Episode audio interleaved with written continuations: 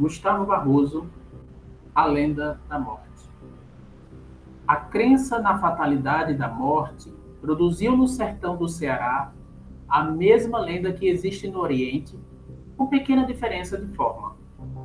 Onde quer que a alma popular pense, da mesma forma manifestar-se-á da mesma maneira. Bem diz Van Dionep, que a todo momento um tema lendário bem localizado pode ser reencontrado do outro lado do mundo num ciclo de contos populares. É de um desses casos que vamos tratar. Paul de Saint Victor conta a seguinte lenda da Turquia.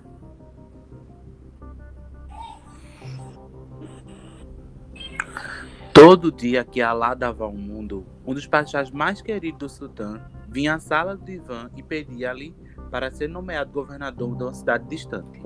E dava, para justificar o seu pedido, uma desculpa qualquer. O soberano não atendia e já estava até se aborrecendo com a sua insistência. Quando o velho servidor do trono lhe confessou a verdadeira causa do seu desejo de ir embora de Istambul. Todas as manhãs, ao sair de seus aposentos, encontrava a morte. Assegurou, de pé, cravando-lhe os olhos, de espanto, que queria fugir a essa obsessão. O sultão tomou aquilo como caduquice, mas teve pena do pachá e mandou-o para onde desejava ir. Semanas após, passeando à noite pelo seu jardim, encontrou, por acaso, a morte. Chamou-a e interpelou-a. Por que andas fitando com olhos espantados o meu pachá? E ela respondeu: Porque recebi ordem de matá-lo na cidade de que foi nomeado governador. E me admirava de vê-lo ainda por aqui. Esta certeza de que ninguém escapa à morte que lhe está reservada e no dia marcado pelo destino também está consubstanciada nesta história sertaneja. Um sujeito armou um mondel por trás do muro de um cemitério de vila do interior, a fim de pegar um tatu que passava por ali. E, numa noite luar, com profundo espanto, topou a morte presa no mondel.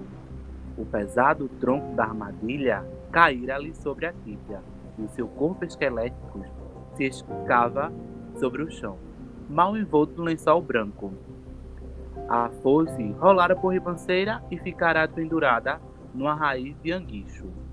O matuto, gelado de pavor, ia correr, quando a morte o chamou. Vem cá! Livra-me deste mundel e te recompensarei!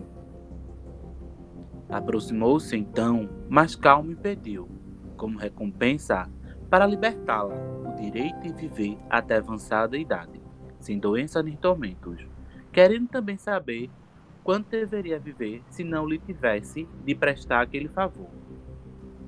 E ela disse, com acento sincero, batendo as maxilas tralejantes, como os do Caeteteus e dos queixadas famentos. Devias viver até cinquenta e dois e três meses. Mas até quando queres vida e saúde a fim de me soltares? Meu confiante a sorrir, pensando no seu risgou 30 anos, o matuto replicou: Tão forte quanto estou? Até 120. E viveu, assombrando o sertão pelo seu vigor, a mudar-se de ribanceira em ribanceira, atrás de aventuras, de festas e novidades. Sempre feliz, dinheroso e sadio. A morte, que lhe desprenderá da armadilha, após ter aceitado sua proposta, essa andava na sua fainá, e ele gozando a vida, nem ao menos se lembrava que ela existia. Chegou aos 120 anos, porém achava ainda a vida tão boa que teve medo de morrer. Ao aproximar-se o dia do aniversário do seu conchavo com a morte, quando se completaria o prazo por ela concedido, foi convidado para um samba, justamente a realizar-se no dia perigoso. Entretanto, resolveu ir e enganar a morte, que certamente iria buscar.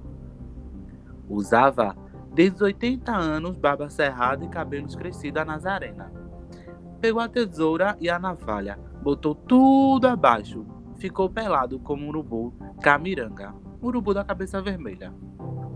A cabeça lustrosa não tinha um fio de cabelo. A face era lisa, como a do menino.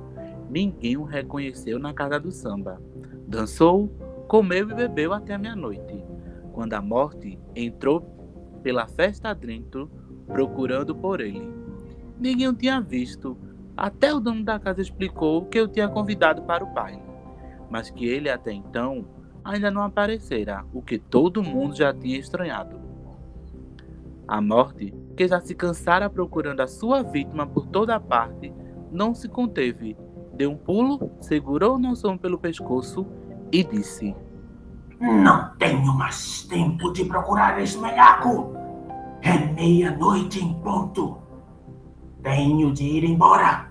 E para não ir de mãos vazias, levo em lugar dele este careca dançador com diferenças maiores ou menores de forma que em nada alteram o seu substrato, essa lenda se encontra em quase todos os povos. E esse reconto foi lido pelos alunos Gerailton Sales e Alan Henrique para a disciplina Metodologia do Ensino da Língua Portuguesa 3 da Universidade Federal de Pernambuco, com a docente Márcia Cavalcante.